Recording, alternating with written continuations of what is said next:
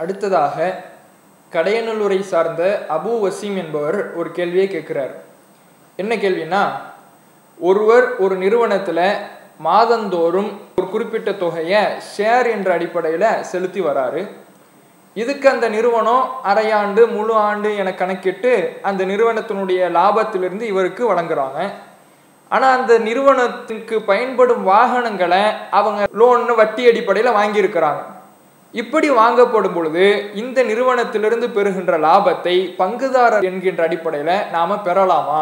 அது கூடுமா? அப்படிங்கிறது தான் இவருடைய கேள்வி. பொதுவாக வியாபாரத்தில் கூட்டு சேர்ந்து வியாபாரம் செய்யலாம் என்பதும் அதற்குரிய ஒழுங்குகள் என்னென்ன என்பதும் இஸ்லாத்துல வரையறுத்து சொல்லப்பட்டு இருக்கிறது. அது தனி விஷயம். இப்போ இந்த கேள்வி தொடர்பாக நாம ரெண்டு விஷயத்தை தெளிவுபெற்றுக் கொள்ள வேண்டும்.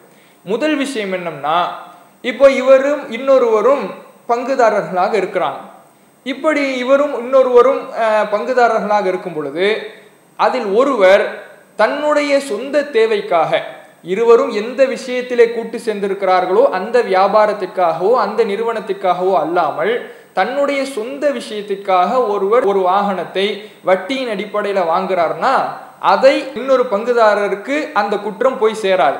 அவரை அது பாதிக்காது. இது இஸ்லாத்தில் இருக்கக்கூடிய அடிப்படையான விஷயம். லா தசிரு வாசிரத்தும் விசிறு உஹ்ரா எந்த ஒரு ஆத்மாவும் இன்னொரு ஆத்மாவினுடைய சுமையை சுமக்காது.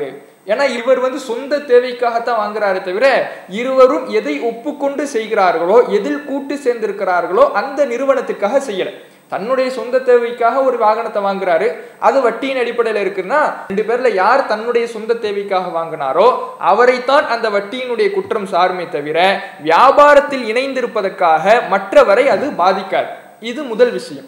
ரெண்டாவது விஷயம் என்னன்னா பங்குதாரர்கள்ல இரண்டு பேர்ல ஒருவர் தன்னுடைய அந்த நிறுவனத்துக்காக ரெண்டு பேரும் எதில் கூட்டு சேர்ந்திருக்கிறார்களோ எதில் ஒப்பந்தமாக இருக்கிறார்களோ அந்த வியாபாரத்துக்காக பயன்படும் வகையில் அந்த நிறுவனத்துக்கு பயன்படும் வகையில் பொதுவாக ஒரு வாகனத்தை வாங்குறார். அதை வட்டியின் அடிப்படையில் பேங்க்ல லோன் கட்டி வாங்குறார் டியூ கட்டி வாங்குறார். இப்படி வாங்குறாருனா இந்த இதுல வந்து வாங்குறவரை மட்டும் குற்றம் சாராது. ஏன்னா வாங்கப்படுவது அவருடைய தனிப்பட்ட தேவைக்காக வாங்கலை.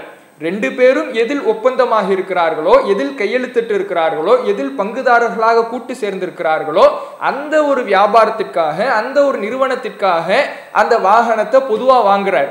அப்போ இதுல நான் வாங்கலையே நான் வந்து அதை சென்று போய் அந்த வட்டியை வாங்கலையே என்று சொல்ல முடியாது. எதுல கையெழுத்திட்டு இருக்கிறாரோ எதுல கூட்டு சேர்ந்து இருக்கிறாரோ அதுல பயன்படுத்தப்படுகிற ஒரு வாகனமாக இருக்குது. அதன் மூலம் தான் அந்த பொருளாதாரம் கிடைக்கிறது. அப்ப அதிலிருந்து வருகின்ற லாபத்தை பங்குதாரர் என்கின்ற அடிப்படையில நாம பெறலாமான்னு கேட்டா நிச்சயம் பெறக்கூடாது. அது வட்டிக்கு துணை போனதாகத்தான் ஆகும். அது வட்டிக்கு வந்து நாம துணை போனோம் என்கின்ற குற்றத்தை தான் நமக்கு பெற்றுத்தரும். அல்லாஹ் திருமறை குரானில சொல்லி காட்டுகிறான். சூரா மாயிதால இரண்டாவது வசனத்துல சொல்லி காட்டுகிறான். ஒ அலல் பிர்ரி ஒ தக்குவா நன்மையிலையும் இரையச்சத்திலையும் ஒருவருக்கொருவர் உதவி கொள்ளுங்கள். ஒலா தாவனு அலல் இஸ்மி ஒல் உதுவான். பாவத்திலையும் வரம்பு மீறுதலிலையும் நீங்கள் உதவி கொள்ளாதீர்கள் அப்படின்னு சொல்றான். அப்ப நாம உதவுறதுனா நன்மையான விஷயத்துல பங்கு சேர்ந்து ஒருவருக்கு ஒரு ஒன்று சேர்ந்தோம்னா பிரச்சனை இல்லை. ஆனா ஒரு பாவமான விஷயம் நிகழ்கிறது. அதை ஒருவர் மட்டும் செய்கிறார் என்றால் அந்த ஒருவர் தனிப்பட்ட முறைக்காக செய்யவில்லை. ரெண்டு பேரும் எதுல கூட்டு சேர்ந்திருக்கிறோமோ அதற்காக செய்கிறார் என்றால் அதுல நம்முடைய பங்களிப்பும் இருக்கிறது. நம்முடைய ஒரு அனுமதியும் இருக்கிறது. பங்குதாரர் என்கின்ற அடிப்படையில் நம்முடைய ஒரு பங்கும் இருக்கிறது என்ற அடிப்படையில் வரும் பொழுது அந்த வட்டிக்கான குற்றம் நம்மையும் வந்து சார்ந்ததாக ஆகிவிடும். அதனால இது போன்ற அந்த லாப முறையை பெறுவது பெறுவதில் கூட்டு சேர்ந்து வியாபாரம் செய்கிற முறையிலிருந்து நாம எடுத்து சொல்லி தவிர்த்து கொள்ள வேண்டும். இல்லைன்னா வட்டிக்குரிய பெரும் குற்றம் நம்மையும் சார்ந்து விடும். அல்லாஹுடைய தூதர் அவர்கள் எந்த அளவுக்கு வட்டியை தடுக்கிறாங்கன்னா முஸ்லீமில் பதிவு செய்யப்பட்ட செய்தி லேனு ரசூல்லாஹி சல்லாஹ் அலையம் ஆக்கில ரிபா வ மூக்கிலஹு வ காத்திபஹு வ ஷாஹிதஹி. அல்லாஹுடைய தூதர் அவர்கள் அஹ், வட்டியை உண்பவனை வட்டியை உண்ண கொடுப்பவனை அதற்கு சாட்சியாக இருப்பவர்களை அதனுடைய எழுத்தர்களை என்று வட்டியில் தொடர்பு இருக்கக்கூடிய எல்லாரையும் சபித்தார்கள். வஹும் ஃபிஹா சவாவுன் அவர்கள் இதிலே சமமானவர்கள். எல்லாருமே பாவத்தில் என்னதான்? சமம் தான் நான் பதிவு தானே செஞ்சேன். நான் அதை சாட்சியாகத்தானே இருந்தேன். நான் சாப்பிடவில்லையே.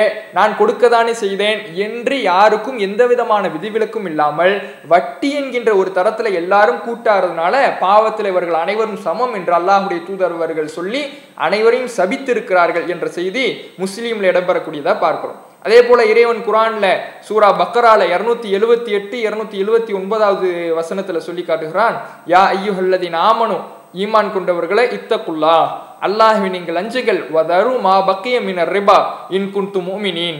நீங்கள் மூமின்களாக இருந்தால் வட்டியிலிருந்து எஞ்சியவற்றை நீங்கள் விட்டுவிடுங்கள். ஃப இல்லம் தஃபாலு நீங்கள் அப்படி செய்யவில்லை என்றால் அந்த வட்டியை விட்டுவிடவில்லை என்றால் ஃபஅதனு பி ஹர்பின் மினல்லாஹி வ ரசூலிஹி.